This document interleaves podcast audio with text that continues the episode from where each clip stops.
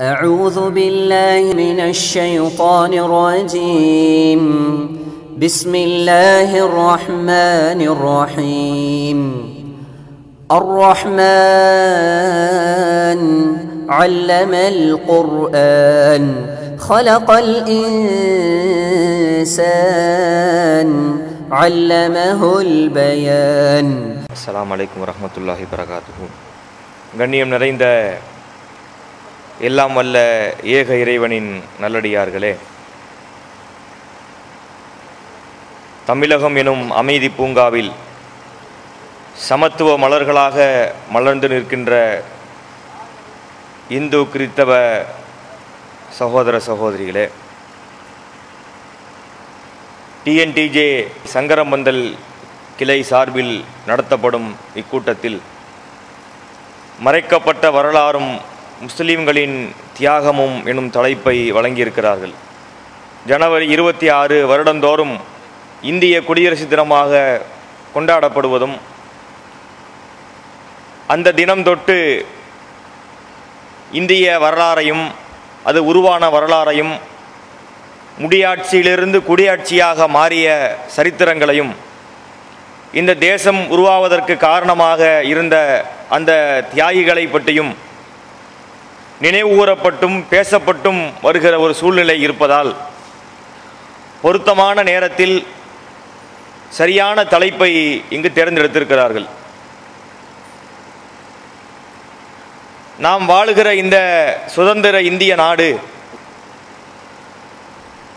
பல அடிப்படைகளை தாண்டி பல்வேறு வரலாறு மாற்றங்களுக்கு உள்ளாகி இன்று உலகத்தில் ஒரு பெரிய சக்தியாக இருப்பதை நாம் பார்க்கிறோம். ஒரு பெரிய நாடாக இந்த நாடு சொல்லப்பட்டாலும் உண்மையில் இந்த நாட்டில் விலையிலே சொல்லிக்கொள்ள முடியாத அளவிற்கு சில அவலங்களும் இருக்கத்தான் செய்கிறது. அது என்ன ஒரு அவலம் என்று சொன்னால் ஒரு நாடு உருவாவதற்காக முதுகெலும்பாக உரமாக திகழ்ந்த ஒரு சமுதாயத்தை கண்ணியப்படுத்துவதற்கு பதிலாக புண்படுத்தி காயப்படுத்தி அவர்களுடைய உணர்வுகளை கீறி கிழித்து அதை பார்த்து கைகுட்டி சிரிக்கின்ற ஒரு அவல நிலை இன்று இந்தியாவில் ஏற்பட்டிருக்கிறது. உலகத்தில் எந்த நாட்டுக்காரனும் இப்படி இருக்க மாட்டான். ஒரு நாடு முன்னேறுவதற்காக ஒருவன் பாடுபடும் போது வெளிநாட்டுக்காரன் அதற்காக அவனை துன்புறுத்தினால் அவங்களுடைய பார்வையில் அது நியாயம். இந்தியா விடுதலைக்காக வேண்டி பல பேரும் போராடினார்கள். காந்தி ஆகட்டும் சந்திரபோஸ் ஆகட்டும் நேரு ஆகட்டும் யாராக இருக்கட்டும். அவர்களை ஆங்கிலேயர்கள் எதிரியாக பார்த்தார்கள். ஆங்கிலேயர்கள் பிடித்து சிறையில் அடைத்தார்கள். பல பேரை தூக்கு கயிறிலே ஏற்றினார்கள் என்றால் அவன் எதிர்த்ததுனால செஞ்சான்னு சொல்லிட்டு போயிடலாம் இந்தியாவை உருவாக்குவதற்கு ஒரு சமுதாயம் மிகப்பெரிய ஒரு போராட்டத்தை நடத்தி இருக்கும் போது வெள்ளக்காரன் துன்புறுத்தி இருந்தால் எதிரியாக பார்த்திருந்தால் பரவாயில்லை. இந்தியர்களே குறிப்பாக இந்தியாவை ஆட்சி செய்கின்ற அந்த மத்திய மாநில அரசுகளே எதிரியாக பார்ப்பதுதான் ரொம்ப வேடிக்கையான ஒரு விஷயமாக இருக்கிறது. இன்று உலகத்தில் இந்தியா ஒரு பெரிய நாடு அப்படின்னு சொல்றாங்களே இந்த நாடு முதல்ல எப்படி இருந்துச்சு தெரியுமா? பல சமஸ்தானங்களாக பல குட்டி குட்டி நாடுகளாக சிதறி கிடந்தது. நீங்கள் தமிழகத்தை எடுத்து பார்த்தால் கூட பல ஆயிரக்கணக்கான மன்னர்கள் தமிழகத்தை மாத்திரமே ஆட்சி பண்ணியிருக்கிறாங்க. சேர மன்னன் சோழ மன்னன் பாண்டிய மன்னன் அவங்க எல்லாம் ஒரு பெரிய அளவுக்கு இருந்திருக்கிறாங்க. இது அல்லாத நாயக்க மன்னர்கள் அதுபோல பல்லவ மன்னர்கள் என்று சிறு சிறு பகுதிகளை வைத்துக்கொண்டு ஒரு நாடு என்றார்கள். இந்தியா என்பது இன்னைக்கு ஒரு பரந்த தேசம். காஷ்மீர் முதல் கன்னியாகுமரி வரைன்னு சொல்லும் போதே நமக்கு அவ்வளவு பெரிய இடமா இருக்குது. பூமி உருண்டையில பார்க்கும்போது இந்தியாவுடைய அடையாளம் தனியா தெரியுது. ஆ இது இந்தியா அப்படின்னு நம்ம நினைச்சுக்கிறோம். இப்படிப்பட்ட ஒரு பெரிய நாடாக இந்த நாடு உருவாகி இருக்கிறதே இந்த நாடு உருவாக்கப்பட்ட வரலாறு என்ன என்று தெரியுமா? எப்படி இவ்வளவு பெரிய ஒரு நாடு உருவாச்சு? பக்கத்தில் இருக்கு ஸ்ரீலங்காங்கிற ஒரு நாட்டை பார்க்கிறோம். இந்தியாவுக்கு கீழே ஒரு தண்ணி சொட்டு மாதிரி தான் இருக்குது. அதை ஸ்ரீலங்கா ஒரு நாடுங்கிறாங்க. இந்த பகுதியில் உள்ளவங்களுக்கு வெளிநாட்டு தொடர்பு அதிகம். யுஏஇன்னு ஒரு நாடு இருக்கு. துபாயின்னு சொல்றோம்ல. யுஏஇ என்பது ஒருங்கிணைந்த அரபு அமீரகம் சொல்றாங்க. அந்த யுஏஇ என்பதே ஒரு குட்டி நாடு. அதுக்குள்ள பாத்தீங்கன்னா ஒரு ஏழு எட்டு நாடு சேர்ந்து கிடக்குது. அபுதாபி ஒரு நாடு துபாய் ஒரு நாடு ஷார்ஜா ஒரு நாடு உம்முல் குயும் ஒரு நாடு ராசுல் கைமா ஒரு நாடு என்று புஜைரா ஒரு நாடு. அப்ப துபாய் என்பதெல்லாம் பாத்தீங்கன்னு சொன்னா ஒரு மதுரை அளவுக்கு கூட இருக்காது. இன்னைக்கும் அது நாடா தான் இருக்கிறது. சில அங்கீகாரங்களுக்காக வேண்டி பல நாடுகளும் சேர்ந்து ஒரே நாட கணக்கு காமிச்சுக்கிட்டு இருக்கிறாங்க. இது எப்படி இருக்கிறதோ இந்த அளவில் தான் தமிழகத்திலும் இந்தியாவிலும் நாடுகள் இருந்தன. சின்ன சின்ன நாலு தெருவுக்கு ஒரு ராஜா இருப்பான். இந்த நாட்டு ராஜான்னு சொல்லுவார்கள். ராஜா என்று சொன்னால் எத்தனை நாட்டுக்கு ராஜா? நாலு தெரு கொண்ட ஒரு ஏரியாவுக்கு அவன் ராஜாவா இருப்பான். ரொம்ப பெரிய ராஜான்னு சொன்னா ஒரு அளவுக்கு ஒரு பத்தொன்பது தெருவுக்கு ராஜாவா இருந்திருப்பான். அதுக்கு ஒரு ஆட்சி நடத்தி கொண்டு இருந்தார்கள் அவனா ஒரு சண்டைன்னு சொன்னா துருப்புடிச்ச கத்தியோட வந்து நிற்பார்கள். அதை போர் என்பார்கள். அதுக்கு என்ன நம்ம விளக்கங்களை கொடுத்துக் கொள்வார்கள். இதான் இந்தியாவின் நிலை. அப்ப இந்த நாடு எப்படி இவ்வளவு பெரிய நாடாக உருவாச்சு என்று சொன்னால் ஒரு சமுதாயம் அதை உருவாக்கியது தானாக உருவாகவில்லை. ஒரு சமுதாயம் இவ்வளவு பெரிய ஒரு நாட்டை உருவாக்கியது. உருவாக்கியவர்கள் யார் என்று பார்த்தால் அதுதான் இஸ்லாமியர்கள். முகலாயர்கள் இந்தியாவிற்கு ஆட்சி பொறுப்புக்கு வந்த பிறகுதான் இந்த ஆட்சி மிகப்பெரிய ஒரு பரப்பளவை ஒரே மன்னரின் கீழ் பெரிய ஒரு ராஜாங்கத்தை அவர்கள் உருவாக்கினார்கள். இதை உருவாக்குவது எவ்வளவு கஷ்டம் தெரியுமா? இதை உருவாக்குவது நீங்கள் சாதாரண காரியம் என்று நினைக்கிறீர்களா? இஸ்லாமிய மன்னர்கள் உருவாக்கி கொடுத்தார்களே. அது எவ்வளவு சிரமமான காரியம் என்பதை நீங்கள் உணர்ந்து கொள்வதாக இருந்தால் முஸ்லிம் மன்னர் அவ்வளவு பாடுபட்டு உருவாக்கினான்ல? உருவாக்கி கொடுத்த அந்த நாட்டை பாதுகாப்பதற்கு கூட இந்த இந்த ஆட்சியாளர்களுக்கு துப்பில்லை. முகலாயர்கள் உருவாக்கிய அந்த பெரிய சாம்ராஜ்யத்திலே பாகிஸ்தானும் இருந்தது பங்களாதேஷும் இருந்தது இந்தியாவும் இருந்தது. இப்போது சர்ச்சைக்குரிய ஒரு இடத்துக்காக வேண்டி வெட்டிக்கிட்டு சுட்டுக்கிட்டு சாவுறாங்களே காஷ்மீர். அந்த இடமும் இருந்தது. பாகிஸ்தான் ஆக்கிரமிப்பு காஷ்மீரும் இருந்தது. அவன் உருவாக்கி கொடுத்த இடத்தை தக்க வைத்துக் கொள்வதற்கு கூட நம்முடைய ஆட்சியாளர்களுக்கு வக்கு இல்லாமல் வகை இல்லாமல் போய்விட்டது. இந்த குடியரசை உருவாக்குவதற்கு முன்னால் அவர்கள் பகுதிகளை ஒருங்கிணைத்தார்கள். ஒன்னு ஒருங்கிணைக்கல. இருக்கிற பகுதியை வச்சுக்கிட்டாங்க. அதிலே சில மன்னர்களை மானியம் கொடுத்து லட்சக்கணக்கில் கோடிக்கணக்கில் மன்னர் மானியம் என்று வழங்கி எங்கள் இந்த நாட்டை எங்க இந்த பகுதியை எங்கிட்ட கொடுத்துருங்க என்று வாங்கினார்கள்.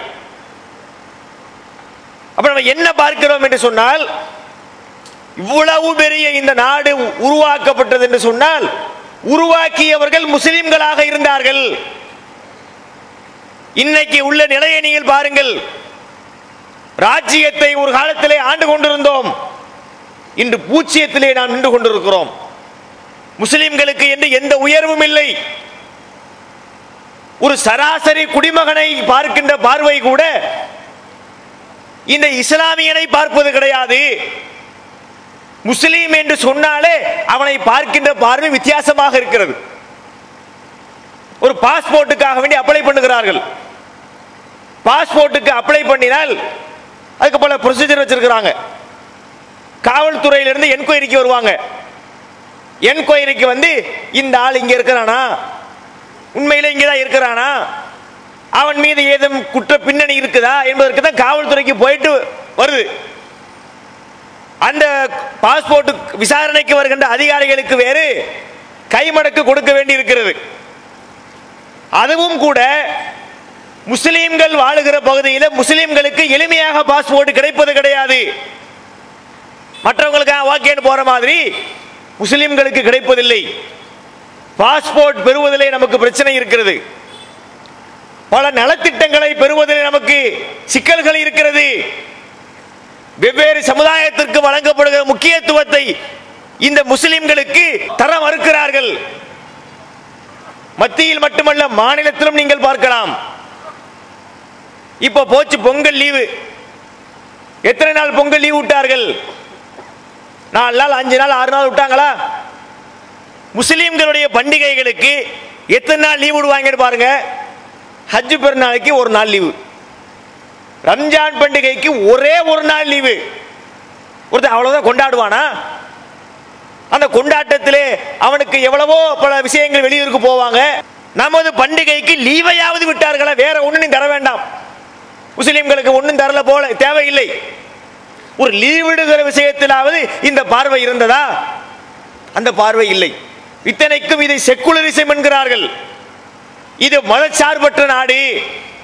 இந்த நாடு எந்த மதத்தையும் சாராத ஒரு நாடு ஜனநாயக நாடு. விரும்புகிற மதத்தை ஏற்கலாம் விரும்புகிற மதத்தை பின்பற்றலாம் நீங்கள் ஏற்றிருக்கிற மதத்தை பிரச்சாரம் செய்யலாம் என்றெல்லாம் உரிமை கொடுக்கப்பட்ட இந்த நாட்டில் முஸ்லிம்களுடைய நிலை என்னவா இருக்கிறது இதிலே பாரபட்சமா இருக்கிறது.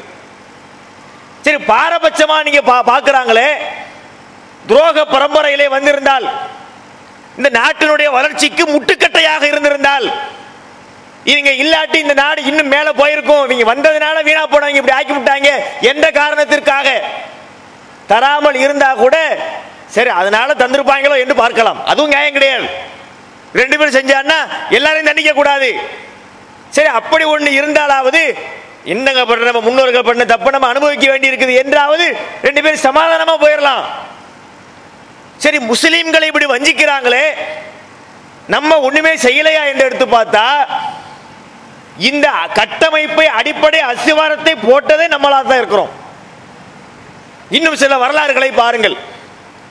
நமது நாட்டிலே பல சட்டத்துறைகள் இருக்கிறது. பல நீதி விஷயங்களை கடைபிடிக்கிறாங்க. அவற்றிலே கடைபிடிக்கக்கூடிய வார்த்தைகளை நீங்கள் பார்த்தால் அதிலே ஏராளமான வார்த்தைகள் உருது மொழி சார்ந்த அரபு மொழி சார்ந்த வார்த்தைகளாக இருக்கிறது. இந்த சட்டம் நாளை முதல் அமலுக்கு வருகிறது அப்படிங்கிறான். முஸ்லிம்கள் அறிந்த வார்த்தை அமல். அமல் செய்யுங்க. தபிலி ஜமாத்காரங்க சொல்லுவாங்களா அமல் செய்யுங்க தான் அமல் செய்யுங்க தான் அந்த அமல் தான் இது. அமல் என்பது அரபு வார்த்தை. அதுபோல பஞ்சாயத்து என்கிறார்கள். கிராம பஞ்சாயத்து. பஞ்சாய ஆயத்து என்றால் சாட்சி என்ற அர்த்தம். ஆயத்து என்பதற்கு பல அர்த்தம் இருக்கிறது. அந்த ஆயத்து என்ற வார்த்தை அரபு மொழியில் உள்ள ஒரு சொல். இப்படியாக ஏராளமான சொற்கள் அரபி மொழி சார்ந்த மொழி இருக்கிறது. உருதுல இருக்கிறது. அப்ப என்ன புரியுது என்று எடுத்து பார்த்தால் இவர்களுக்கு நீதியை நியாயத்தை கற்றுக் கொடுத்தது நம்ம தான் சரியான சட்டத்தை மனிதர்கள் ஏற்ற விதத்தில் ஒரு அளவுக்கு சொன்னவர்கள் முஸ்லிம் மன்னர்கள் முஸ்லிம் ஆட்சியாளர்கள் அவர்கள் உருவாக்கி கொடுத்த அந்த சட்டத்தை தான் இவர்கள் கடைபிடித்துக் கொண்டிருக்கிறார்கள். நாணய முறை சர்வே முறை இன்னைக்கு பார்க்கும் சர்வே முறை ஒரு இடம் யாருக்கு உள்ளது என்றால் அந்த இடத்தை நீங்க தோண்டினீங்கன்னா கீழே ஒரு கல் இருக்கும் நிலக்கல் அளவு கல்னு சொல்லுவாங்க. அந்த கல்லை நீங்க எடுத்து பார்த்தா அந்த கல்லில் எழுதியிருப்பாங்களாம். இந்த கல் இந்த இடம் இத்தனை இத்தனை அடியிலிருந்து இத்தனை அளவு ஏதோ ஏதோ- ஒரு யூனிட் இருந்திருக்கும். அதை போட்டு இன்னாருக்கு சொந்தமானது பாத்தியப்பட்டது என்று எழுதப்பட்டிருக்கும். ரிஜிஸ்டர்லாம் அன்னைக்கு கிடையாதுல்ல. இன்னைக்கு என்ன பண்றாங்க? பதிவுத்துறைன்னு தனியாக ஒரு துறை இருக்கிறது. அதில் போய் நம்ம என்ன செய்வோம்? ஈசி போட்டு பார்ப்போம். ஒரு இடத்த வாங்க போறோம்னு சொன்னா அந்த இடத்த ஈசி போட்டு பாருங்கன்னு சொல்லுவாங்கல்ல. அந்த இடம் யாருக்கு உள்ளது? அதில் எதுவும் பிரச்சனை இருக்குதா? நாளைக்கு இந்த இடத்த வாங்கினா எதுவும் வில்லங்கம் வருமா என்பதற்காக வேண்டி வில்லங்கம்லாம் போட்டு பார்ப்பார்கள். இன்றைய காலத்தில் அது இருக்கிறது. இதெல்லாம் இல்லாத காலத்திலேயே அதை உண்டாக்கி கொடுத்தவர்கள் முஸ்லீம் மன்னர்கள். அப்போ இப்படியெல்லாம் நம்ம நல்லா தானே செஞ்சிருக்கிறோம் இந்த நாட்டுக்கு. ஆனா நம்மளை இந்த சமுதாயம் எப்படி பார்க்குதுன்னா வித்தியாசமாக பார்க்கிறார்கள். முஸ்லீம்கள் என்று சொன்னால் நமக்கு எந்த முன்னுரிமையும் கிடையாது. ஸ்பெஷலா தர வேண்டாம். இருக்கிற ஒரு அடிப்படை நீதியாவது கொடுக்கலாமா இல்லையா? அதை கூட தர மறுக்கிறார்கள். ஒரு முஸ்லீம் உள்ள போனான்னு எளிமையா வெளியே வர முடியுமா? கோவை கலவரத்திலே கைது செய்யப்பட்ட கோவை குண்டுவெடிப்பு வழக்கில் கைது செய்யப்பட்ட முஸ்லிம்கள் எத்தனை ஆண்டுகளுக்கு பிறகு அந்த வழக்கு தீர்ப்பு சொன்னாங்க தெரியுமா? பதினாறு ஆண்டு பதினெட்டு ஆண்டுகளுக்கு பிறகு தீர்ப்பு சொல்கிறார்கள் இல்லை அவருடைய குற்றம் நிரூபிக்கப்படவில்லை. அப்போ பதினெட்டு வருஷங்கள் அவன் உள்ள இருந்தானே. தப்பு பண்ண தூக்கல போடு. தவறு செய்து இருந்தால் தண்டிப்பதில் எங்களுக்கு மாற்று கருத்து இல்லை. பதினெட்டு வருஷம் பதினாறு வருஷம் உள்ள வைத்து விட்டு வழக்கு நடத்தி முடித்து விட்டு இல்லை இன்னாரது குற்றம் நிரூபிக்கப்படவில்லை என்று தீர்ப்பு சொன்னால் இந்த பதினாறு ஆண்டுகள் பதினெட்டு ஆண்டுகள் இவன் அடைந்தானே சிறையிலே. துன்பம் அதற்கு என்ன விலை? இதனால் இவனுடைய குடும்பம் பாதிக்கப்பட்டதே. அதற்கு என்ன நிலை? அதற்கு என்ன விடை? பார்க்கிறோம் இந்த நாட்டில். மூமின்னு சொன்னா போதும். ஜாமீன் தர மாட்டாங்க. முஸ்லீம்னு வைங்களேன் நமக்கு ஜாமீன் கிடைக்காது. கொலை வழக்குல பயங்கரமான என்ன பெயிலே இல்லாத செக்ஷனை போறவன வெளியே வந்துருவான். நம்ம சமுதாயத்தை ஒருத்தன் உள்ள போயிட்டு வெளியே வருவது என்று சொன்னால் அவ்வளவு பெரிய காரியமா இருக்கிறது. சரி எல்லாருக்கும் இப்படி இருக்குதான்னு பார்த்தா அப்படி இல்லை. சில பேருக்கு ஜெயிலிலே ராஜ மரியாதை குற்றவாளிகளாக போகிறார்கள். சங்கராச்சாரியார் தெரியாத ஆள் யார் இருக்க முடியாது. சில ஆண்டுகளுக்கு முன்னால் சங்கரராமன் கொலை வழக்கில் கைது செய்யப்பட்டு சிறைக்கு போறார். சிறைக்கு எதுக்கு போறாரு? தண்டனை அனுபவிக்க தான் போறார். சிறையில் அவர் உள்ள கைதியா தங்க வைக்க போறாரு. தங்க வைக்கப்பட்டா ஜெயிலுக்குள்ள வாழை இலை போகுது. என்னடா இது? ஜெயிலுக்கும் வாழை இலைக்கும் என்ன சம்பந்தம்? கல்யாண வீட்டுக்கு வாழை இலை போச்சுன்னா ஓகே. அல்லது ஏதோ ஒரு ஒரு ச- ஒரு சந்தோஷமான காரியம் விழாக்கள் வாழை இலை போனால் ஓகே. ஜெயிலுக்கும் வாழை இலைக்கும் என்னென்னு எடுத்து பார்த்தா அப்புறம் விஷயம் வெளியே வருது. சாமிகள் என்ன செய்வாங்களாம் காலையில் நேரத்தில் கக்கா போவாங்கல்ல. அந்த நேரத்தில் வாழை இலையில் தான் போவார்களாம். ஏன்னா சுவாமிகளுடைய அந்த ஐட்டம் பூமியிலே பட்டு விட்டால் பூமி தாங்காதாம். மலம் கழிக்கிறார்ல அந்த மலம் தப்பி தவறி அங்கிட்டு இங்கிட்டு எங்கேயா விழுந்துருச்சுன்னு வைங்க போச்சு உலகமே அழிஞ்சு போயிடும் அப்போ என்ன செய்வது? வாழை இலையை வைத்து பாதுகாத்து கொண்டு வெளியே போட்டாங்க. அதை கொண்டு போய் போடுற அதிகாரத்தில் இருந்திருப்பாரு. அது என்ன ஐயா என்ன ஐபிஎஸ்ஸா ஐயா என்ன என்னன்னு தெரியல. எல்லாத்தையும் அரசியல் அமைப்பு படிச்சு டிகிரி வாங்கி அதை வாங்கி போலீஸ்ல ஓடி குதித்து கயிறை பிடிச்சி ஏறி கடைசி என்ன வேலை? நம்ம தாய்மார்கள் பார்க்குற வேலை. அதாவது சின்ன பிள்ளைங்களை அள்ளி போட்டிருப்போம். என்னது? சுவாமி அவாலோட அள்ளி கொண்டே போட்டு கேலி கூத்துக்களை பார்த்தோம். அப்போ சிறையில் இவ்வளவு செல்வாக்கு பிற சமுதாயங்களுக்கு. முஸ்லிம்களுக்கு என்ன? சிறையிலே இருப்பதிலும் கூட நமக்கு ஏராளமான தொந்தரவுகள் இப்படி ஒரு தியாகம் செய்த சமுதாயத்தை என்ன செஞ்சு பார்த்திருக்க வேண்டிய உண்மையான ஒரு அரசர்கள். இவங்க ஞானத்தை நமக்கு இந்த நிலையை நம்ம அடைந்திருக்கிறோம். அள்ளி கொடுத்திருக்க வேண்டும்.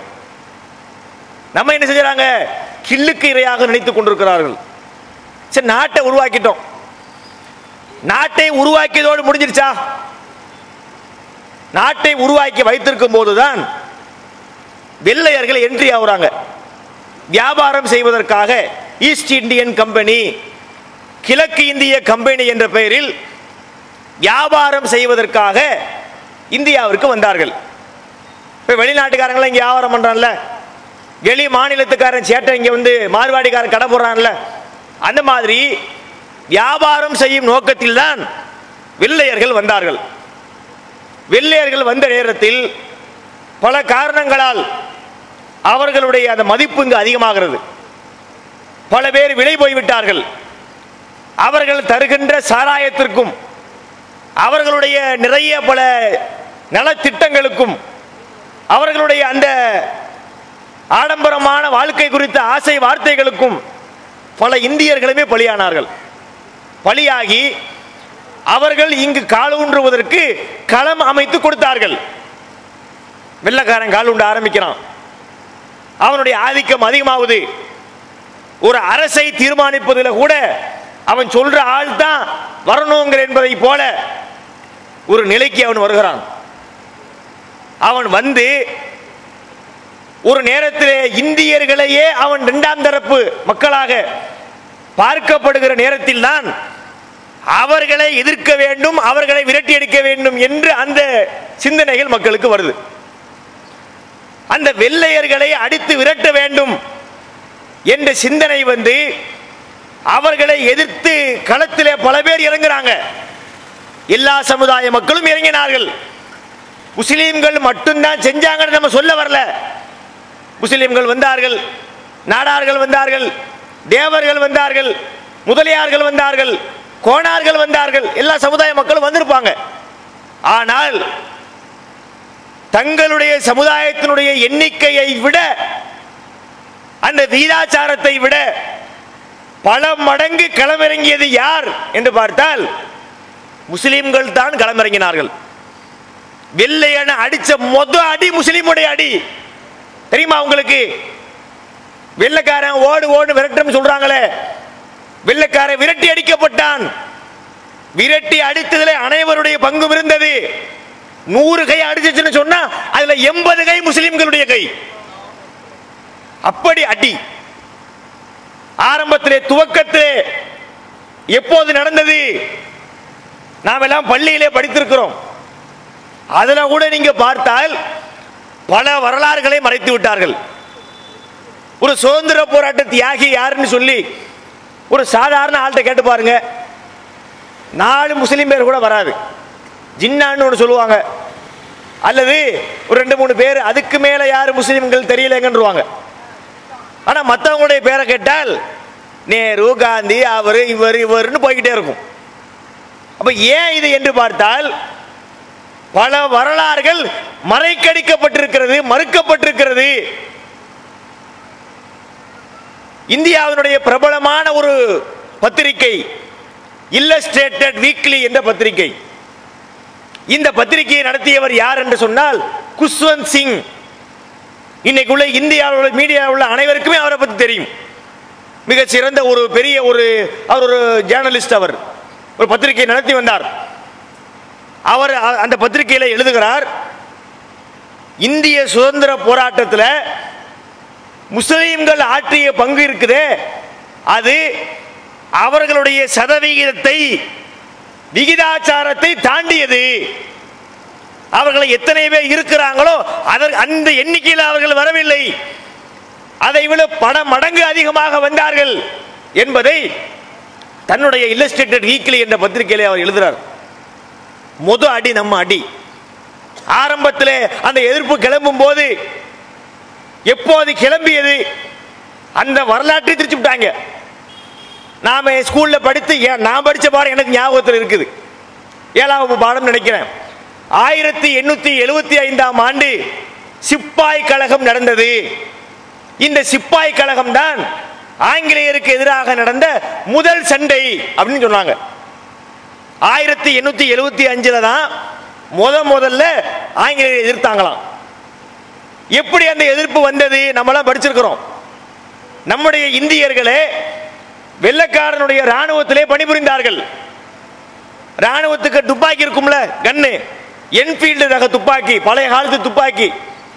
அந்த துப்பாக்கியில புல்லட்டை உள்ள போட்டு போட்டு அடிப்பாங்க. அந்த புல்லட்டு பாத்தீங்கன்னு சொன்னா ஒரு சீல் போட்டு கவர் பண்ணிருப்பாங்க அந்த கவர் என்ன செய்யணும்? வாயில வச்சு கடிச்சு பிச்சு தான் புல்லட்டை எடுத்து துப்பாக்கிக்குள்ளே போட முடியும். அப்ப அதற்கு அந்த வெடிகுண்டுகளுக்கு மேலே ஒரு கிரீஸ் தடவப்பட்டிருக்குது. ஏன்னா அப்பதான் வேகமா போகும். ஒரு கிரீஸ் தடவப்பட்டிருக்கு. அந்த கிரீஸ் இருக்கிறது அது மாட்டு கொழுப்பால் செய்யப்பட்டது என்று ஒரு பேச்சு கிளம்புது. இல்லை இல்லை பன்றி கொழுப்பால் செய்யப்பட்டது என்று ஒரு பேச்சு கிளம்புது. உடனே இந்துக்களும் முஸ்லிம்களும் அதை மறுத்தார்கள். இந்துக்கள் சொன்னார்கள் நாங்கள் பசுமாட்டை தெய்வமா பார்க்கிறோம். அதுல கொண்டு கொழுப்பு தடவுனா நாங்க ஏத்துக்கிற மாட்டோம் என்று இந்துக்கள் சொன்னார்கள். இஸ்லாமியர்களாகி எங்களுக்கு பன்னிக்கறி ஹராமாக்கப்பட்டிருக்குது. அந்த கொழுப்பை கொண்டாந்து நீ கிரீச தயாரிச்சா நாங்க வாய வைக்க மாட்டோம் அதை பிக்க மாட்டோம் என்று முஸ்லீம்கள் சொன்னார்கள். கடைசியில் அது பிரச்சனையானது. பல போலீஸ் நிலையங்கள் சூறையாடப்பட்டன. பல பெரிய வெள்ளக்கார தலைவர்கள் கொல்லப்பட்டார்கள். நாடு பெரிய கலவர பூமியானது. அதற்கு பிறகு தனித்தனியான படைகளை அமைத்து அவர்களை சிறைபிடித்து பல பேரை கொன்று மீண்டும் இந்த அரசாங்கத்தை வெள்ளக்காரன் கையில் எடுத்தான். இதை கொஞ்சம் உண்மை இருக்கிறது. முஸ்லீம்களுடைய ஆதிக்கம் இதில் அதிகமாக இருந்தது என்று வேறு தெரியாதனமாக எழுதியிருக்கிறாங்க. சரி இது சொல்றாங்களே என்று பார்த்தா அதில் கூட விலங்கு. எவ்வளவு விஷ கிருமிகள் பாருங்களேன். முஸ்லீம்கள் போராடிய காரணத்தினால் அதற்கு பெயர் சிப்பாய் கழகம் என்று வச்சிருக்கிறாங்க. சுதந்திர போராட்டம் என்றார்கள். காந்தி உருவாக்கினது அது நடத்தினார். ஒத்துழையாமை இயக்கம் அந்த இயக்கம் இந்த இந்த- இயக்கம் என்று பேர் வைத்துவிட்டு முஸ்லிம்கள் மெஜாரிட்டியா பண்ண காரணத்திற்காக சிப்பாய் போராட்டம் சொல்ல வேண்டியதானே சிப்பாய் கழகம் அப்படின்றாங்க அதை தலைமை தாங்கி நடத்திய ஒரு முஸ்லீம். அந்த வரலாற்றையும் மாற்றி மங்கள் பாண்டே என்ற ஒருத்தன் தான் சிப்பாய் கழகத்துக்கு காரணம் என்று வரலாறை திரித்தார்கள். உண்மை வரலாறு என்ன தெரியுமா? ஆயிரத்தி எண்ணூத்தி எழுபத்தி ஐந்துக்கு ஐம்பது எழுபது ஆண்டுகளுக்கு முன்னாடியே அந்த ஆங்கிலேயருக்கு எதிரான வேகம் இந்தியாவில் தலை தூக்கிருச்சு. ஆரம்பத்தில் அடிச்சவன் ரெண்டு பேரு. இரண்டு மன்னர்களும் இஸ்லாமிய மன்னர்கள். கொல்கத்தா. வெஸ்ட் பெங்கால் சொல்றமே மம்தா பானர்ஜி ஏரியா கல்கத்தா. அந்த கல்கத்தாவை ஆட்சி செய்த சிராஜ் உத்தவுலா என்கின்ற மன்னன். இந்த பேர்ல நம்ம வாழ்க்கையில கேள்விப்பட்டதே கிடையாது. சிராஜ் உத்தவுலாவா? என்னங்க புதுக்கதை சொல்றீங்க? என்று நினைக்கிறோம். இது உண்மை வரலாறு. இந்த வரலாறு மறைக்கடிக்கப்பட்டிருக்கிறது. சிராஜ் உத்தவுலா என்கின்ற மன்னன் தான் ஆங்கிலர் அடிக்கிறான். எந்த அளவிற்கு அடி என்று சொன்னால் இந்த பிளாசிப் போர் என்று ஒரு போர் நடந்தது. போருக்கு பெயர் என்ன? பிளாசிப் போர்.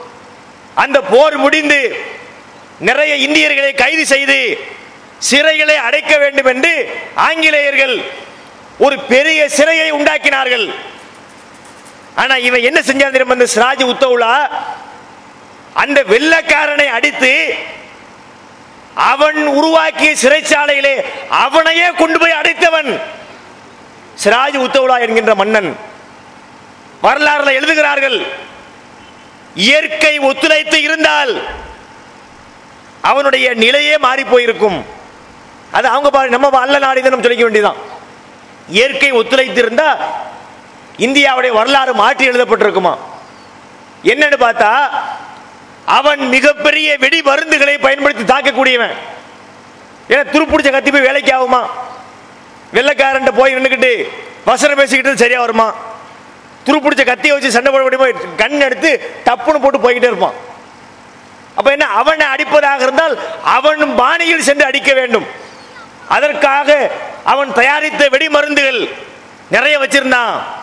அன்னைக்கு என்று பார்த்து மழை பெஞ்சிச்சு. பெய்த மழையிலே நமுத்து போன மருந்துகள். அதனால் எந்த தாக்குதலும் நடத்த முடியாமல் போனது. கடைசியில சிராஜ் உத்தவுலாவுடைய அந்த தளபதி மீர் ஜாஃபர் என்பவனை விலைக்கு வாங்கி இந்த மன்னன் கொல்லப்பட்டான். அவனுடைய கூட்டாளிகள் பிடிக்கப்பட்டார்கள் என்று வரலாறு சொல்லுது. ஆரம்பத்திலே நீங்க பாத்தீங்கன்னு சொன்னா ஆரம்பத்தில் ஒரு முஸ்லீம் போய் அடிச்சிருக்கிறான். பகதூர் ஷா என்ற மன்னன் இந்த பகதூர் ஷா ஜாஃபர் என்று அவருக்கு பெயர் இருக்குது.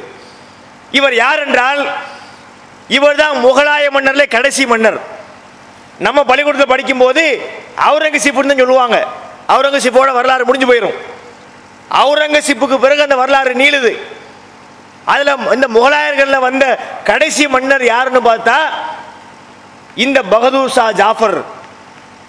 இவன் செய்த ஒரு வேலை இந்தியாவிலே வேறு எந்த மன்னனும் செய்ய முடியாத அளவிற்கு வெள்ளைக்காரர்களுக்கு தீராத தலைவலியை கொடுத்து வந்தான் இந்த பகதூர் ஷா என்ற மன்னன்.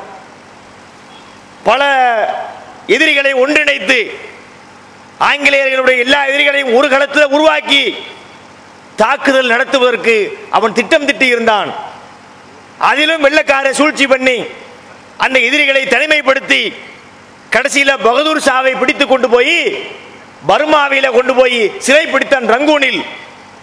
சிறை பிடித்து அவன் சிறையில் இருக்கும்போது நடந்த ஒரு சம்பவத்தை வரலாறுல எழுதியிருக்கிறாங்க. ஒரு முறை ஒரு நாள் காலை வேலை அந்த சிறையினுடைய அந்த அதிகாரி பெரிய ஒரு ஆள் பிரிட்டிஷ்காரில் பெரிய ஆள் ஒரு தட்டு வருது. தட்டுக்கு மேலே ஒரு துணி போட்டு மூடப்பட்டிருக்கிறது. ஏப்பா இந்தப்பா உன் காலை சாப்பாடு அப்படின்னு தர்றாங்க. கொண்டு வந்து அந்த மூ- அந்த துணியை எடுத்து பார்த்தால் பகதூர் ஷாவுடைய பிள்ளைகளுடைய தலைகளை வெட்டி தட்டிலே வைத்து கொண்டு வந்து கொடுத்தார்கள். இப்படி ஒரு வரலாற்றை நீங்கள் வேறு சமுதாயத்துக்கு சொல்ல முடியுமா? யோசித்து பாருங்கள். தியாகம் பண்ணி இருக்கட்டும் பாட்டு பாடுறது தியாகங்கிறாங்க. பாரதி மகாகவி பாரதியார் வெள்ளக்காரருக்கு எதிராக பாட்டு பாடினார். தியாகம் சொல்லிட்டு போ எங்களுக்கு பிரச்சனை இல்லை. பாட்டு பாடுறது தியாகமா? சரி தியாகம். அப்படின்னு போ. தன்னுடைய பிள்ளைகளுடைய தலையை வெட்டி தட்டிலே வைத்து கொண்டு வந்தார்களே. ஒரு பாட்டு பாடியதை வரலாற்றில் தேசிய கவிஞன் மகாகவி பாரதி அவன் இவன் சொன்னீர்களே? இந்த தியாகத்தை வரலாற்றிலே சொன்னீர்களா? மறைச்சிட்டாங்க அவர் அதை பார்த்து அழுக கூட இல்லையாம். அந்த அந்த போன பிள்ளைங்களுடைய தலையை பார்த்து அவர் அழுகவே இல்லையாம். கொண்டு வந்து கொடுத்தவன் சொன்னானா என்னப்பா அழுவ மாட்டேங்க உன் கண்ணில் என்ன தண்ணி இல்லையான்னு கேட்டானா? அரசர்கள் அழுவதில்லை. அப்படின்னு சொல்லி அவர் தளராமல் இருந்தார். கடைசியில் அவர் அங்கே மரணித்தார். அவர் மரணித்த அந்த இடத்தில் அவர் கடைசியிலே முணங்கிய முனகல்கள் அவருடைய கல்லறையில் எழுதப்பட்டிருக்குது. என்ன சொன்னார் தெரியுமா அவரு? இந்த ஒரு பெரிய நாட்டிலே வாழ்ந்து என்னுடைய உடல் புதைக்கப்படுவதற்கு அந்த நாட்டிலே எனக்கு ஒரு எண்டு ஜான் இடம் கிடைக்காமல் போய்விட்டதே. எங்கேயோ ஒரு நாட்டில் நான் மௌத்தா போயிட்டேனே என்று அவர் சொன்னார். எழுதி வச்சிருக்கிறாங்க கல்வெட்டுல. இதை பார்க்க போன ராஜீவ் காந்தி அதை பார்த்து கண்ணீர் வடித்தார். இப்படிப்பட்ட அந்த குறிப்பேட்டில எழுதும்போது பகதூர் ஷா நீ சென்று விட்டாய். உன்னால் தான் நாங்கள் சுதந்திர காற்றை சுவாசித்துக் கொண்டிருக்கிறோம். நீ போய்விட்டாலும் மண்ணை விட்டு மறைந்து விட்டாலும் இந்த நாட்டு மக்களுடைய மூச்சு காட்டிலே நீ கலந்திருக்கிறாய் என்று ஒரு குறிப்பை எழுதி வைத்து விட்டு வந்தார். இதுல ஃப்ராட் பண்றாங்க. ஆயிரத்தி தொள்ளாயிரத்தி எண்பத்தி ஏழாம் ஆண்டு ராஜீவ் காந்தியினுடைய பேச்சு அவர் கலந்து கொண்ட நிகழ்ச்சிகள் அவர் பேசிய வார்த்தைகள் அவர் சொன்ன பேட்டிகள் கருத்துக்கள் அனைத்தையும் இந்திய அரசாங்கத்துடைய தகவல் தொடர்பு துறை ஒரு புத்தகமாக வெளியிட்டார்கள். வெளியிட வெளியிடும் போது இவர் ரங்கூனுக்கு போய் அதாவது டிசம்பர் மாதம் பதினைந்தாம் தேதி என்று நினைக்கிறேன். அந்த தேதியில தான் போய் அந்த கல்லறையை பார்த்துட்டு வர்றாரு. இவர்கள் அந்த வரலாறை எழுதும் போது பதினாலாம் தேதி வரைக்கும் எழுதிவிட்டு அதோட முடிச்சிட்டாங்க. டிசம்பர் மாசத்துக்கு எத்தனை நாளுங்க மொத்தம்? முப்பத்தி ஒரு நாள் டிசம்பருக்கு. பதினாலோட முடியுது. பதினைந்துக்கு மேல தொடர்ந்தால் முஸ்லீம்களை பற்றி அன்றைய பிரதமர் ராஜீவ் காந்தி பேசிய பேச்சு மக்களுக்கு போயிருமா? மக்கள் தெரிஞ்சுக்கிடுவாங்களாம் முஸ்லீம்கள் தங்களுடைய உரிமையை நிலைநாட்டி கொண்டுருவாங்களாம் என்பதற்காக அதற்கு முந்தைய தேதியோடு வரலாறை நிறுத்தினார்களே. அப்ப இவங்க லேசு மாசம் வேலை பார்க்கல. இந்த வரலாறு தெரியக்கூடாது என்பதற்காக ரூம் போட்டி வச்சிருக்கிறாங்க. பயங்கரமா பிளான் பண்ணி யோசித்திருக்கிறார்கள். முஸ்லீம்கள் இவ்வளவு தியாகம் செஞ்சிருக்கிறோம். அந்த தியாகம் அப்படியே மறைக்கப்பட்டிருக்கிறது. அதனால இப்ப நம்ம என்ன செய்ய வேண்டியிருக்கு சொன்னா நம்ம மக்களுக்கே தெளிவுபடுத்த வேண்டியிருக்குது. எந்த அளவுக்கு மறைத்தார்கள்? பிற சமுதாய மக்களுக்கு தெரியலன்னா பரவாயில்லை. முஸ்லீம் சமுதாயத்திற்கே தெரியாத அளவிற்கு அந்த வரலாற்றை மறைக்கக்கூடிய வேலையை இவர்கள் பார்த்திருக்கிறார்கள். உண்மையிலே நம்ம எல்லாம் பெருமைப்பட்டுக் கொள்ளலாம். இந்த நாடே உருவாகுவதற்கு நம்முடைய முன்னோர்கள் முதுகெலும்பாக இருந்திருக்கிறார்கள். சாதாரண தியாகம் என்று நீங்க நினைக்கிறீங்களா? தியாகத்தை பட்டியல் போட்டால் பட்டியல் நீண்டு கொண்டே போகிறது. ஹைதர் அலி திப்பு சுல்தான் கேள்விப்பட்டிருக்கிறோம்.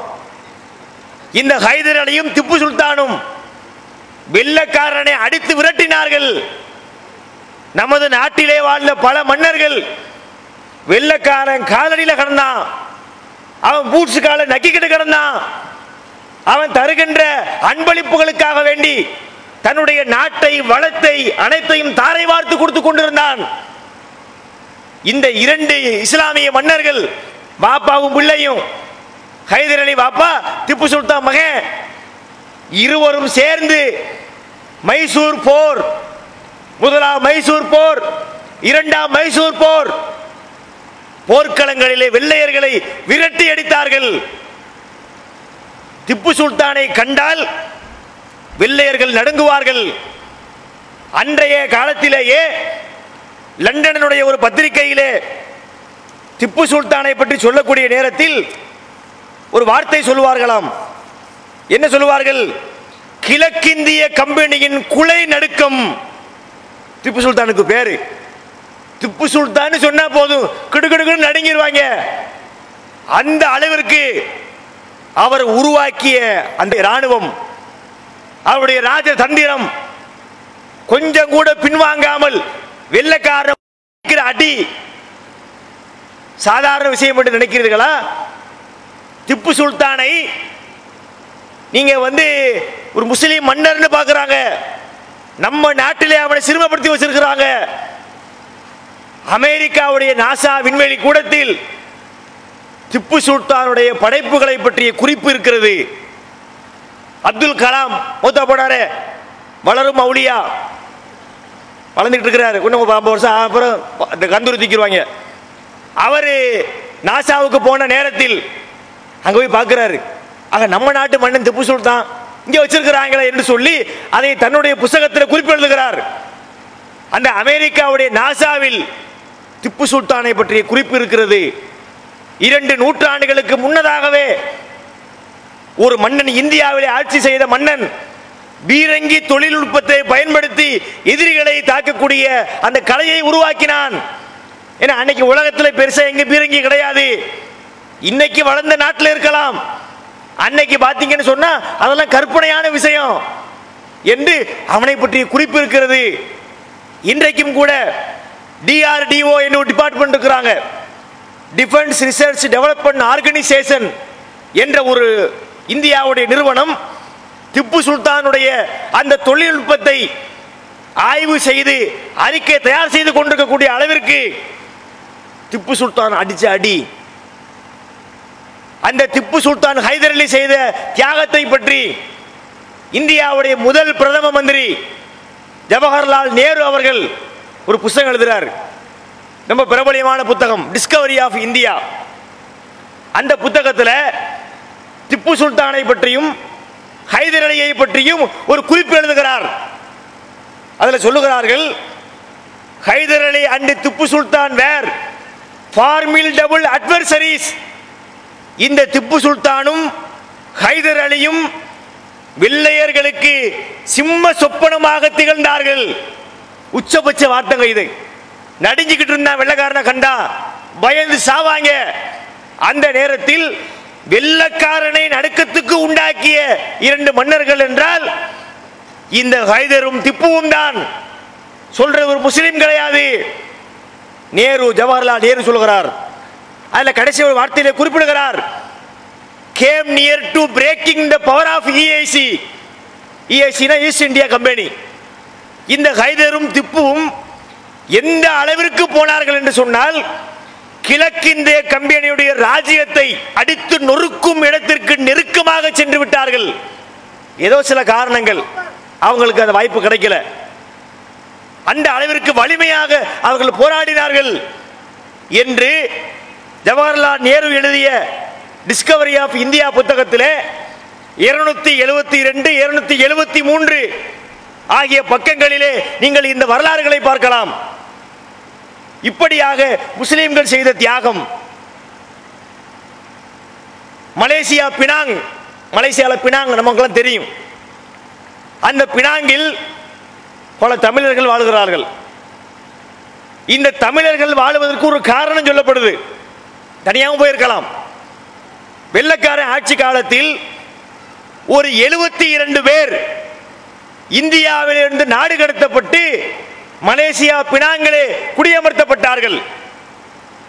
அந்த எழுபத்தி ரெண்டு பேர் யாருன்னு சொன்னா சிவகங்கை சீமையை ஆட்சி செய்த மருது சகோதரர்கள் சின்ன மருது பெரிய மருது. நம்மலாம் படிச்சிருப்போம் பள்ளிக்கூடத்தில்.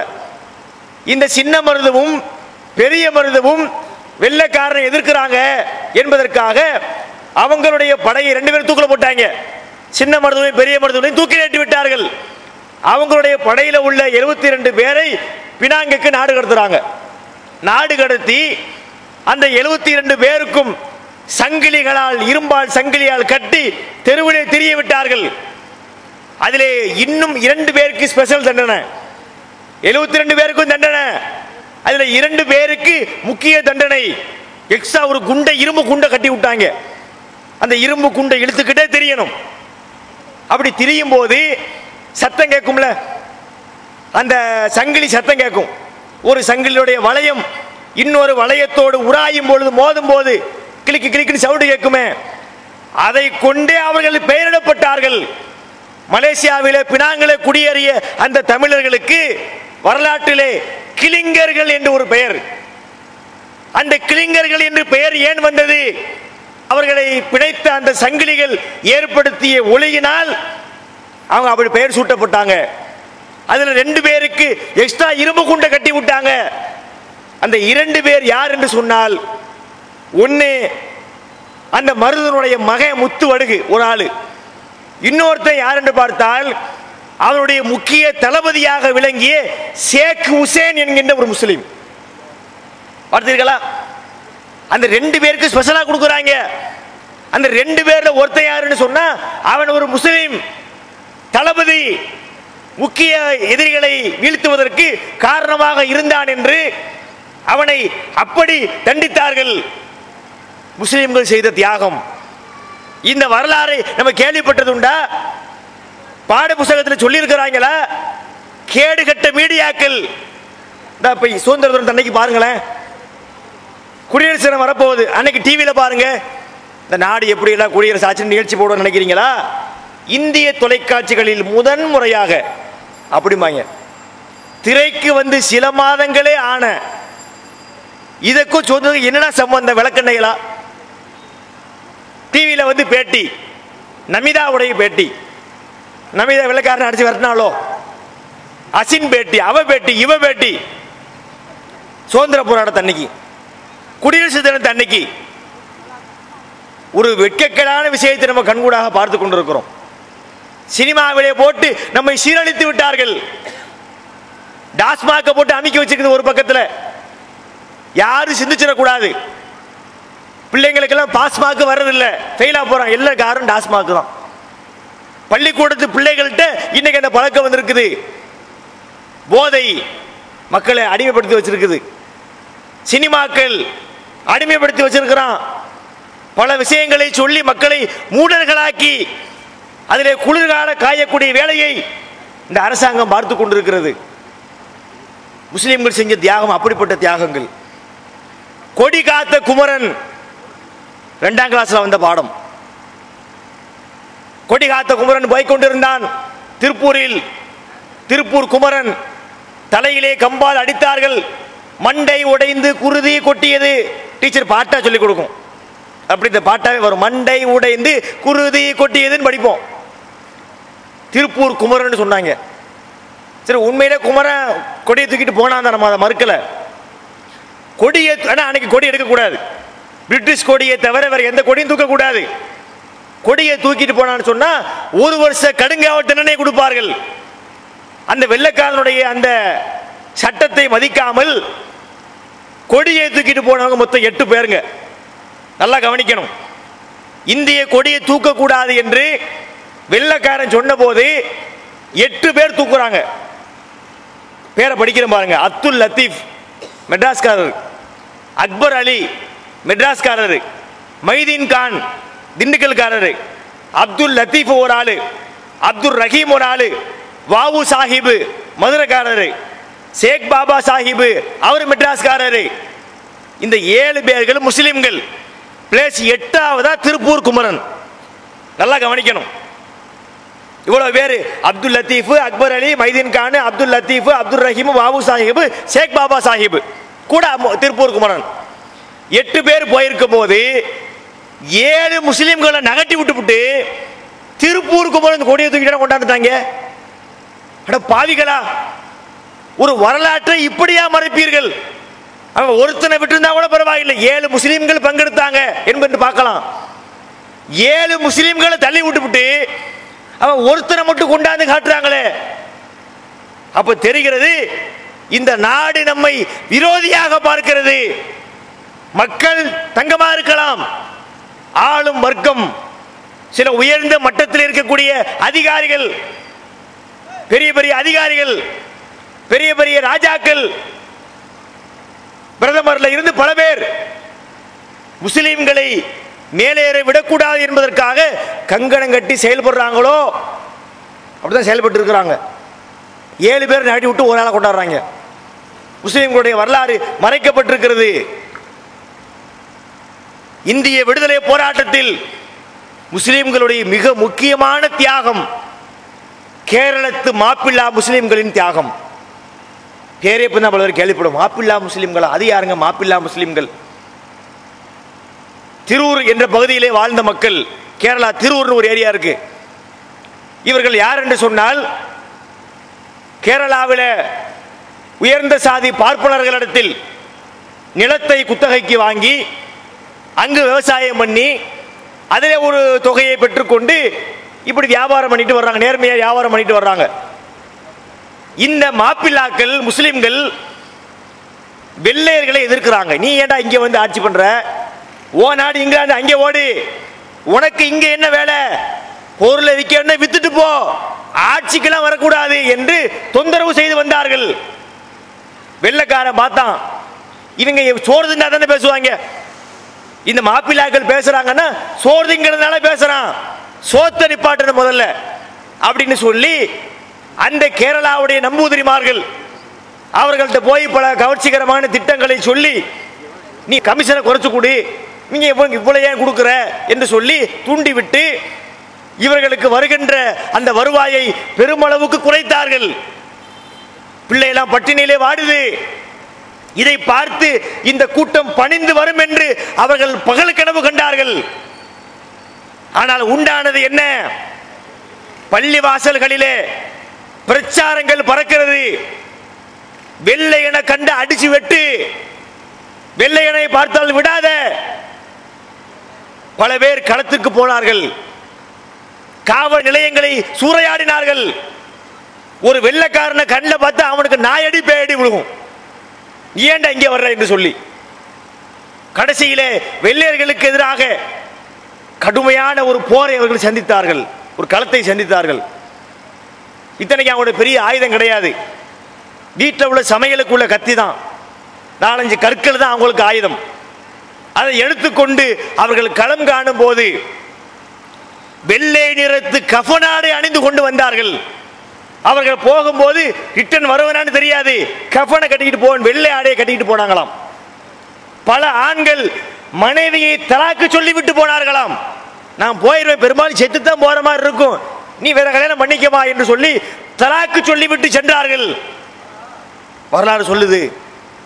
கடைசியில பத்தாயிரத்துக்கும் மேற்பட்ட மாப்பிள்ளா முஸ்லிம்கள் பழிவாங்கப்பட்டார்கள். ஆயிரத்தி நானூறு குடும்பங்கள் அந்தமானுக்கு நாடு கடத்தப்பட்டார்கள். ஆயிரத்தி ஐநூறு பேர் கர்நாடக மாநிலம் பெல்லாரியிலே அவர்கள் கைது செய்து சிறையில் அடைக்கப்பட்டார்கள். நூத்தி அறுபது பேர் திருச்சிக்கு கொண்டு வந்து தூக்கு மேட்டையிலே ஏற்றப்பட்டார்கள். இன்னைக்கும் நீங்கள் பார்க்கலாம். திருச்சியில் காஜாமலைன்னு ஒரு ஏரியா இருக்குது. அந்த காஜாமலை பகுதியில் தான் தூக்கிலிடப்பட்ட இந்த நூத்தி இருபது மாப்பிள்ளாக்களும் புதைக்கப்பட்டிருக்கிறார்கள். இன்னைக்கும் அது சுதந்திர போராட்டத்திற்கு முஸ்லீம்கள் செஞ்ச தொண்டுக்கு சாட்சியாக அது இருந்து கொண்டிருக்கிறது. இன்னும் சில மாப்பிள்ளாக்கள் திருவூரில் இருந்து கோயம்புத்தூர் வரை ஒரு கூட்ஸ் ட்ரெயினில் ஏற்றப்பட்டார்கள். ஒரு பெட்டிக்குள்ள நாலஞ்சு பேர் இருந்தால் பரவாயில்லை. நூற்றுக்கணக்கான மாப்பிள்ளாக்களை அமுக்கி தள்ளி பூட்டி கொண்டு கோயம்புத்தூருக்கு வந்து நிற்கிது ட்ரெயின். வர்றார் அந்த அதிகாரி வர்றாரு. அந்த கூட்சிட்டையினுடைய கதவை திறக்கிறாரு. திறந்தால் மடமடன்னு சரியுது பிணங்கள் ஜனாசாக்கள். சுவாசிக்கிறதுக்கு காத்து இல்லை. அவ்வளவு சின்ன இடத்துக்குள்ள போய் நூறு இருநூறு பேர் அடைச்சது எப்படி இருக்கும்? எல்லோ பல பேர் மரணித்து சரிந்தார்கள். அதுல பிடிச்சார் ஒரு ஆளு. அல்ல அவருக்கு அவருக்கு அப்படி ஊக வச்சான். அழுத்தி திணிக்கக்கூடிய நேரத்தில் அந்த ரயிலுடைய கூட்ஸ் பெட்டியில ஒரு ஓட்டை இருந்தது. அந்த துவாரத்திற்கு நேராக என்னுடைய நாசி அமுக்கப்பட்டு விட்டது. அதுல உயிர் ஓடி இருக்குது அவருக்கு. அப்படி கொண்டு திணிக்கிறாங்கல்ல. இப்படி தலை சாய்ந்ததை போல கரெக்டா அந்த மூக்கு அந்த ஓட்டைக்கு நேர போய் அமைங்கிருச்சு. என்கிட்ட ஒரு மூளையில சுவாசிச்சு அவர் உயிரை கையில் பிடிச்சிருக்கிறார். அவர் வெளியே வந்து அவர் சொல்லுகிறார். நாங்கள் இந்த பெட்டிகளை அடைக்கப்பட்டோம். துப்பாக்கி முனையை திருப்பி தலைகளை இடித்து இடித்து எங்களை கூட்சு பெட்டிகளை ஏற்றினார்கள். கதவை அடைத்தார்கள். மூச்சு விட முடியல. வெப்பம் தாங்க முடியல. உடல்கள் வெடித்து சிதறின. சருமங்கள் பிளந்து போனது. சிறுநீரும் மலமும் வெளியேறியது. பல நூற்றுக்கணக்கான பேர் அதில் கொல்லப்பட்டார்கள். அந்த அத்தனை பேரும் கோயம்புத்தூர்ல ஒரு கபிர்ஸ்தானிலே அடக்கம் செய்யப்பட்டிருக்கிறார்கள். நீங்கள் சொல்லுங்கள் வேற எந்த சமுதாயத்திலாவது இங்கு ஐநூறு பேர் புதைக்கப்பட்டிருக்கிறாங்க சுதந்திரத்துக்காக வேண்டி. இங்கு ஐம்பது பேர் புதைக்கப்பட்டிருக்கிறாங்க சுதந்திரத்துக்காக வேண்டி என்று காட்ட முடியுமா? கோயம்புத்தூர்ல போனா நூத்துக்கணக்கான மாப்பிள்ளாக்களுடைய கபர் இருக்குது. திருச்சிக்கு போனா காஜாமலையிலே நூத்தி அறுபது பேர் புதைக்கப்பட்ட இடம் இருக்கிறது. இப்படி சொல்ல முடியாத அளவிற்கு பெரிய பெரிய தியாகத்தை செய்த இந்த சமுதாயம். வரலாறு மறைத்து விட்டார்கள். சுதேசி கப்பல் வெள்ளி பனிமலை மீதுலாகுவோம். மேலே கடல் முழுவதும் கப்பல் விடுவோம். இப்படி பாட்டு பாடினா கப்பல் வந்துருமா? ரூபா வேணுமே. விளம்பரம் போட்டாங்களாம். பாரதியார் நடத்திய பத்திரிகை. அவர் சொன்னாராம் விளம்பரம் போட்டார் அட்வர்டைஸ்மெண்ட் கப்பல் வாங்க போறோம் ரூபா கொடுங்க. அனுப்புனாங்க இந்தியாவில இருந்து அனுப்புனா என்னமோ இறந்து சில்லற ரூபா. நூத்தி சில்லறை இறந்து சில்லறை ரூபா. நூத்தி சில்லறையை வச்சுக்கிட்டு என்ன வாங்க முடியாது? கப்பலோட ஒரு பார்ட்ஸ் கூட வாங்க முடியாது. அதுக்கு அன்னைக்கு தேவை பல லட்சங்கள். அந்த லட்சங்களை கொடுத்து அந்த கப்பலை வாங்குவதற்கு அடித்தளமாக இருந்தவன் ஃபக்கீர் முகமது ராவுத்தர். கப்பல் வாங்குறதுக்கு ரூபா வேணுமே? ரூபாயை கொடுத்தவன் ஃபக்கீர் முகமது ராவுத்தர். பேர் வந்ததா? கப்பலோட்டிய தமிழர் வாவுசின்ட்டாங்க. வாவுசிக்கு பங்கு இருக்கு. நான் மறுக்கல. வாவுசியை விட ஆயிரம் மடங்கு பக்கீர் முகமது ராவுத்தருக்கு இருக்கிறது. அவர் பேரை போட்டியா நீ? அவர் பேர் எடுத்துட்டாங்க. நேதாஜி சுபாஷ் சந்திர போஸ் உருவாக்கினார் ஐஎன்ஏ இந்தியன் நேஷனல் ஆர்மி. இந்த ராணுவத்தை உருவாக்குவதற்கு அவர் அரும்பாடுபட்டார். மறுக்கல. நாங்க ஏத்துக்கிறோம். சுபாஷ் சந்திரபோஸு அதுக்கு பெரிய தொண்டு செய்தார். ஜப்பானுக்கு போனார். அதுபோல ரங்கூனுக்கு போனார் பர்மாவுக்கு போனார். உலகத்திலே அவருக்கு எங்கும் பல நாடுகளுக்கு போனார். வேறு எங்கும் கிடைக்காத மரியாதை உதவி வரவேற்பு ஒத்துழைப்பு கிடைத்த ஒரு இடம்தான் பர்மா. பர்மாவிலே இன்னைக்கு சொல்றாங்களே ரோஹிங்கிய முஸ்லிம்களை. ஒரு காலத்திலே பர்மாவிலே முஸ்லிம்கள் பெருமளவுக்கு இருந்தார்கள். எப்படி இருந்தாங்க பெரிய பெரிய கோடீஸ்வரன்? பணம்னு சொன்னா கொஞ்சம் நஞ்சம் கிடையாது. மிகப்பெரிய கோடிகளுக்கு அதிபதி. அந்த மக்கள் தான் வள்ளல் ஹபீப் அமீர் ஹம்சா. இப்ப சமகாலத்தில் வாழ்ந்தவர். பட்டினப்பாக்கத்தில் அவர் வீடு இருக்கிறது. அவர் வீட்டில் இன்னைக்கு நீங்க பாத்தீங்கன்னு சொன்னா ஒரு சின்ன குடிசுக்குள்ள உட்கார்ந்து இருக்கிறாரு அவரெல்லாம் சொத்துக்களை அள்ளி கொடுத்தார். அவர் சொல்லுகிறார் முப்பது பேர் என்று நினைக்கிறேன். முப்பது பேருக்கு வெள்ளக்காரன் இங்கே இருந்து சுதந்திரம் கொடுத்துட்டு போகும்போதே தூக்கு தண்டனை விதித்து விட்டு போனார்கள். அதுல பார்த்தீங்கன்னு சொன்னா பாதிக்கு மேல இருபது பேர் இருபது பேர்ல பன்னிரெண்டு பேர் முஸ்லிம்கள். வெள்ளக்காரன் இருபது பேருக்கு தூக்கு தண்டனை கொடுக்கிறான். அதுல பன்னிரெண்டு பேர் அளவுக்கு முஸ்லிம்கள் இருந்திருக்கிறார்கள். இப்படியாக இந்த சுதந்திர போராட்ட வரலாறை பட்டிகளை எடுத்து நான் போட்டால் முடியாது. அவ்வளவு வரலாறுகள் நம்மை பற்றி இருக்கிறது. அத்தனை வரலாறும் மறைக்கப்பட்டிருக்கிறது. முஸ்லீம்களுடைய தியாகம் மறைக்கப்பட்டிருக்குது. இப்படி எல்லாம் ஒரு தியாகம் பண்ணி ஒரு சமுதாயம் இந்த நாட்டுக்காக வேண்டி உழைத்திருக்கிறதே அவங்களுக்கு ஸ்பெஷலா எதுவும் கொடுக்க வேண்டாம். சராசரி ஒரு குடிமகனுக்கு கிடைக்கின்ற உரிமைகளாவது கிடைக்குதா? அது கூட இளவு வேண்டாம் தொலைஞ்சு போ. முஸ்லீம்களாக வாழ்வதற்கு ஏதாவது ஒரு அடிப்படை இருக்குதாங்க இங்க? அல்லாஹ்வுடைய கிருபையினால் முஸ்லீம்களுக்கு எதிராக இவர்கள் என்ன ஆயுதங்களை தூக்கினாலும் அது முனை மழுங்கி போய் கொண்டிருக்கிறது. அல்லாஹ் நம்ம பக்கம் இருக்கிறான் நமக்கு வெற்றி கொடுக்கிறான். ஆனா அரசாங்கத்து பார்வையை பாருங்களேன். இந்த இப்ப இருக்கிற அரசு பிஜேபி அரசு மோடி அரசு. தமிழ்நாட்டில் பிஜேபி வளர போகுது தமிழ்நாட்டில் முனியாண்டி விலாசுக்கு உள்ள பிரான்ச் கூட பிஜேபிக்கு கிடையாது. கால் உண்டு கால் இருந்தால் தானே உண்டுவீங்க தமிழகத்தில் பிஜேபி கால் ஊன்ற போகிறது. இப்ப இவர்கள் ஆட்சிக்கு வந்ததுல இருந்து இவர்களுடைய ஒவ்வொரு பேச்சுக்களை நீங்க பாருங்களேன். டெய்லி பேப்பர் எடுங்க. முஸ்லிம்களுடைய உணர்வுகளை சீண்டி பார்க்காமல் ஏதாவது வருதா? எப்படி தியாகம் பண்ண ஒரு சமுதாயம்? அவளை நம்ம எவ்வளவு கண்ணியம் நடத்துறோம் என்று புரியுதா? இவ்வளவு தியாகத்தையும் உழைப்பையும் பெற்றுக்கொண்டு இந்த சமுதாயத்தை நிம்மதியை கெடுக்கின்ற வேலையை பார்த்துக்கிட்டு இருக்கிறாங்க. அவங்க முஸ்லீம்களுக்கு மட்டும் துரோகம் இழைக்கல ஒட்டுமொத்த இந்தியர்களுக்கு துரோகம். வியாபாரிகளுக்கு துரோகம். எந்த வியாபாரிக்கும் புரிந்து கொள்வார்கள். ரூபா நோட்டை ஒழிச்சாங்க. செல்லாது. ஐநூறு ஆயிரம் செல்லாது. அதில் ஏற்பட்ட அந்த பாதிப்பு. கண்கூடாக பார்க்கிறோம். வியாபாரிகள் சில பேர் அந்த நேரத்தில் புரியாமல் ஆதரித்தார்கள். இன்னைக்கு சொல்றாங்க பாய் உண்மையிலேயே இந்த ஐநூறு ரூபாய் ஆயிரம் ரூபாய் ஒழிச்சது இருக்குது. ரொம்ப கேவலப்பட்ட ஒரு வேலை. வியாபாரிகள் கண்ணீர் வடிக்கிறார்கள். ஜிஎஸ்டின்னு ஒரு வரி போட்டாரு. அது என்ன ஜிஎஸ்டி அதுக்கு வேற விளக்கம் கொடுக்குறாங்க. அது வந்து என்ன goods goods and service tax பேர் இருக்கு. நம்மால புதுசாக விளக்கம் தர்றாங்க. கிவிங் ஸ்பெஷல் டென்ஷன் என்னது? சாவுங்கடா இன்னும் கொஞ்சம் சாவுங்கடான்னு சொல்லி வேற போட்ட வரி ஜிஎஸ்டின்னு வரி போட்டு அதுக்கு பார்த்தீங்கன்னு வைங்க அந்த வரி இந்த வரி. போட்டு சாவடிச்சு சவக்குழிக்கு போற வரைக்கும் விட மாட்டாங்க. அட்டைப்பூச்சின்னு ஒரு பூச்சி இருக்கு. உடம்புல ஒட்டிக்கிச்சுன்னு வைங்க. ரத்தத்தை பூரா குடிச்சிட்டு தான் விடும். அந்த மாதிரி இவங்க முஸ்லீம்களை மட்டுமல்ல வியாபாரிகள் ஏழைகள் பாமர மக்கள் தலித்துகள் எல்லோருடைய ரத்தத்தை உறிஞ்சக்கூடிய வேலையை இந்த அரசாங்கம் செய்து கொண்டிருக்கிறது. இதை மக்கள் கண்கூடாக பார்த்து கொண்டிருக்கிறார்கள். தேர்தலுக்காக காத்திருக்கிறார்கள். பார்த்தா இன்னைக்கு எல்லாமே இவிஎம்மா எலக்ட்ரானிக் ஓட்டிங் மிஷின் என்ற இந்த காலத்தில் வந்து இதெல்லாம் சரியா வருமா? அமெரிக்கா போன்ற வளர்ந்த நாடுகளில் கூட குத்திக்கிட்டு இருக்கிறாங்க இன்னும் ஏன்? அதில் தான் ஏமாற்ற முடியாது. இது என்னது? இங்கே அவங்க அங்கே விழுகும். உங்கள் வீட்டு லேப்டாப்பை நான் ஆப்ரேட் பண்ண முடியும்.